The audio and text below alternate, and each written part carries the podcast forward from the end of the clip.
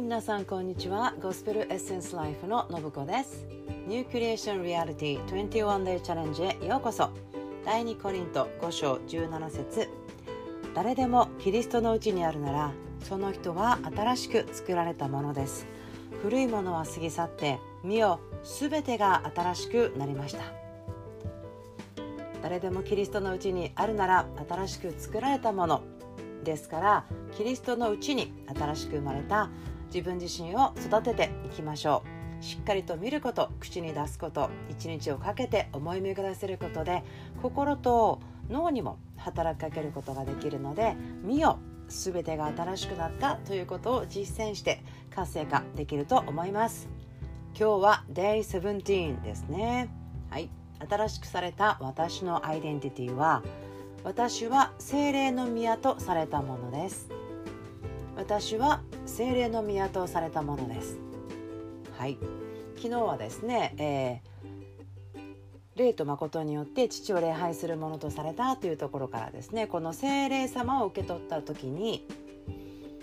私たち信者に与えられるその新しい言葉をしゃべるということその威厳を語るというですねもうプレゼントという意味で賜物なんですけど思ってですね父を礼拝する、ね、賛美する、えー、実践してみましたけどいかがでしたでしょうか？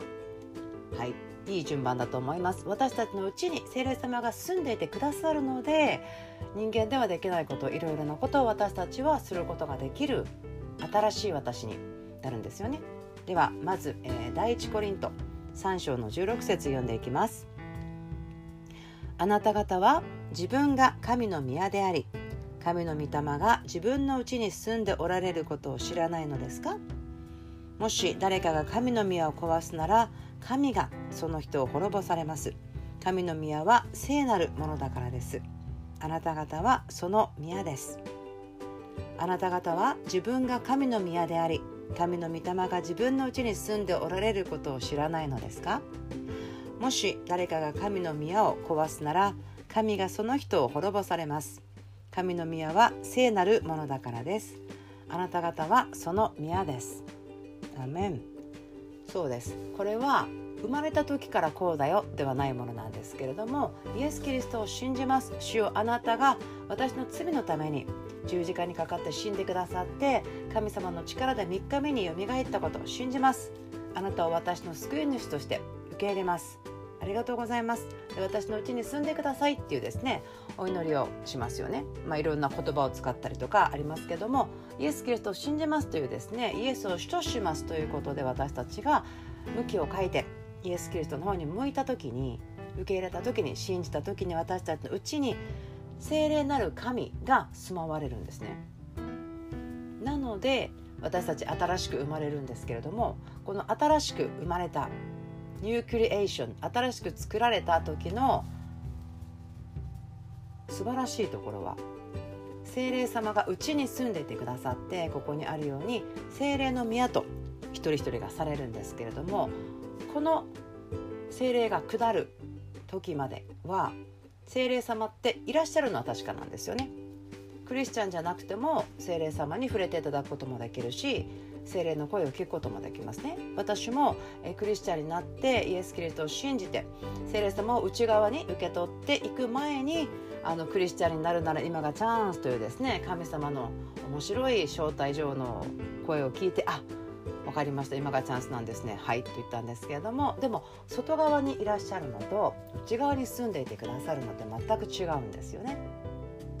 なぜならば内側に住むということはですね絶対離れないんですね。住んでらっしゃるんです。だから、まあ、こういう言い方は私面白いと思うんですけど、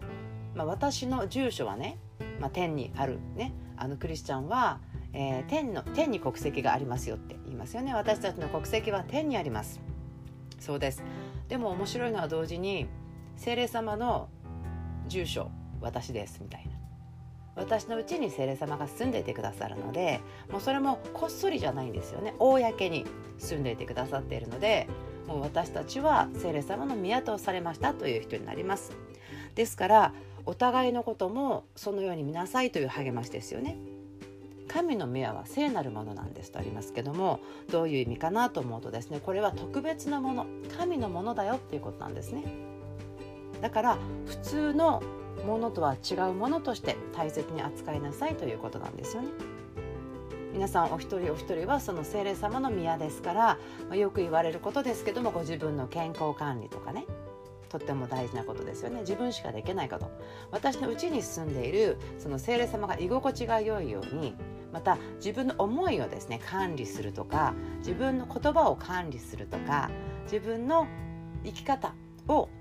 内側に住んでらっしゃる。主役の精霊様。お家って持ち主の方のためにあるっていうことですから私たちも新しくされた時から新しい側面があってですね。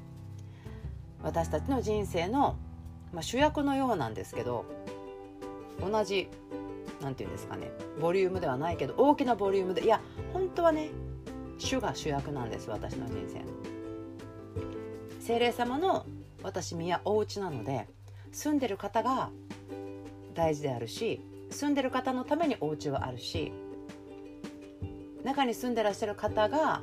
模様替えをしたりペンキを塗り替えてくださることができるってことですよね。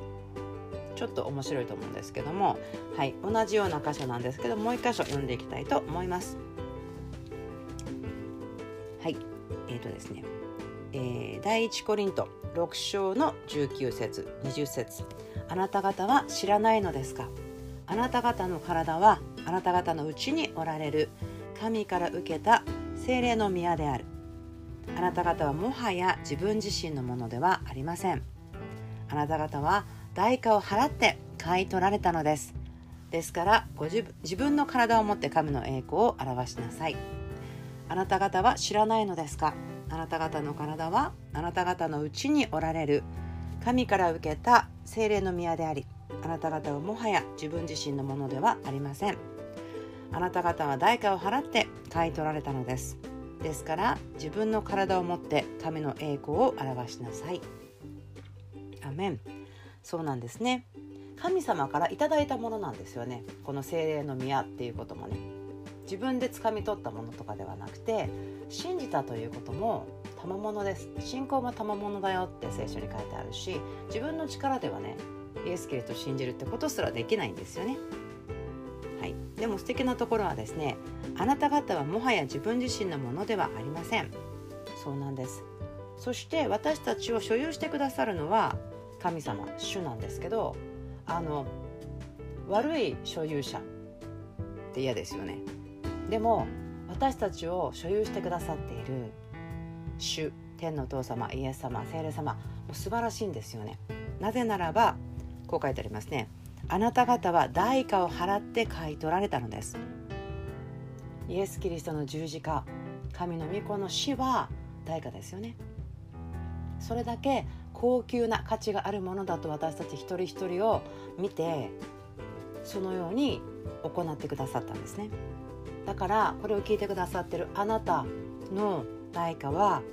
神の御子です。罪のない清い素晴らしい何も悪いことをしたことがない方が私たちのために罪の代価のために身代わりで死んでくださって私たちが本来ならば払うべきであった全ての罰も裁きも受けてくださったということですよね。死も味わってくださったということですからですから素晴らしい所有者のもとに私たち買い取られたんですね。買い戻されたというかですね。なんですね。ですからご自分の体を持って神の栄光を表しなさい。なんですよね。ですから私たちはこれご自分の体を使って神の栄光を表す。神様の素晴らしさが私たちそれぞれの人生から表すよというのはこれ神の御心なんですよね。神様のやりたいことなんです。ですから時々ですねあるシーズンところではすごく頑張ってあ神様の証をしなければ証人にならなければって思うところとか時あるかもしれないんですけどそれ以上に精霊様が内側に住んでいてくださってその理由というかですね神様の目的は神様の栄光をあなたを通して周りに見せますよ。神の良さをあなたに良くすることによってあなたの周りの人が見ることによってああなたの信じている神様イエス・キリストってそんなに素晴らしいの？ちょっとちょっと私にも教えてくださいよ。私も信じたいよ。精霊様に住んでほしいよって思ってもらうのは神ご自身の願いだし計画なので自分で頑張って何かをするっていうのではなくてある意味あのチャレンジがあるのは私が精霊様を主として私のお家私が主のお家ですよ。だから私が主人公じゃなくてお家だったら住んでらっしゃる方の方が権利がありますよということを認めることですね。はい。ですので、えー、精霊の宮とされたのでですねあの神の栄光を表すことができます。表したいです。自分にはできませんではなくっていうことですね。感謝なことです。はい、あとはですね私一時期すごくはっきりチャレンジされたのは、えー、精霊様の居心地が悪くならないようにというのは、まあ、命のことを思い巡らせましょうねっていうことなんですよね。死とか闇とか裁きとかそういうものは本当に私はあの一生断食しなければならないと思っているんですね。なので私あのネガティブ断食っていうのは一生しようって思ってやってるんですけどパッて気が付いたらあこれは違うと思ってしてるんですけどはい。ありがとうございました。今日のニュークリエーションリアリティは私はキリストのうちにあって精霊の宮とされたものです。ですから私のうちには、えー、精霊なる神様が住んでおられます。そして私を通して精霊様が神様の素晴らしさを精霊様ご自身が表してくださることに同意します。私の頑張りではなくて神様の良さ神様の働き精霊様の力が私の人生私の体を使ってすることから現れることに同意します？イエス・キリストの皆によってお祈りします。アメン。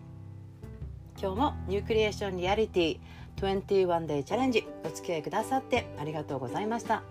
時々立ち止まって思い出して口ずさんで祈ってみてください。ではまた明日お会いしましょう。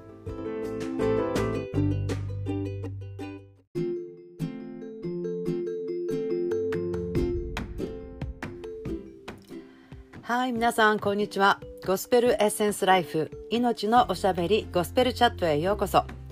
ゴスペルリビングインストラクターの私相馬信子が良いお知らせをお届けしていきます。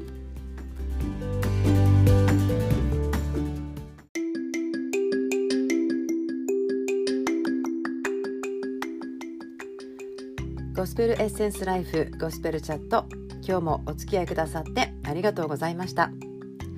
今日が主イエス・キリストの皆によって皆さんにとってたくさんの祝福の日であることを祈ります。ではまた次のポッドキャストでお会いしましょう。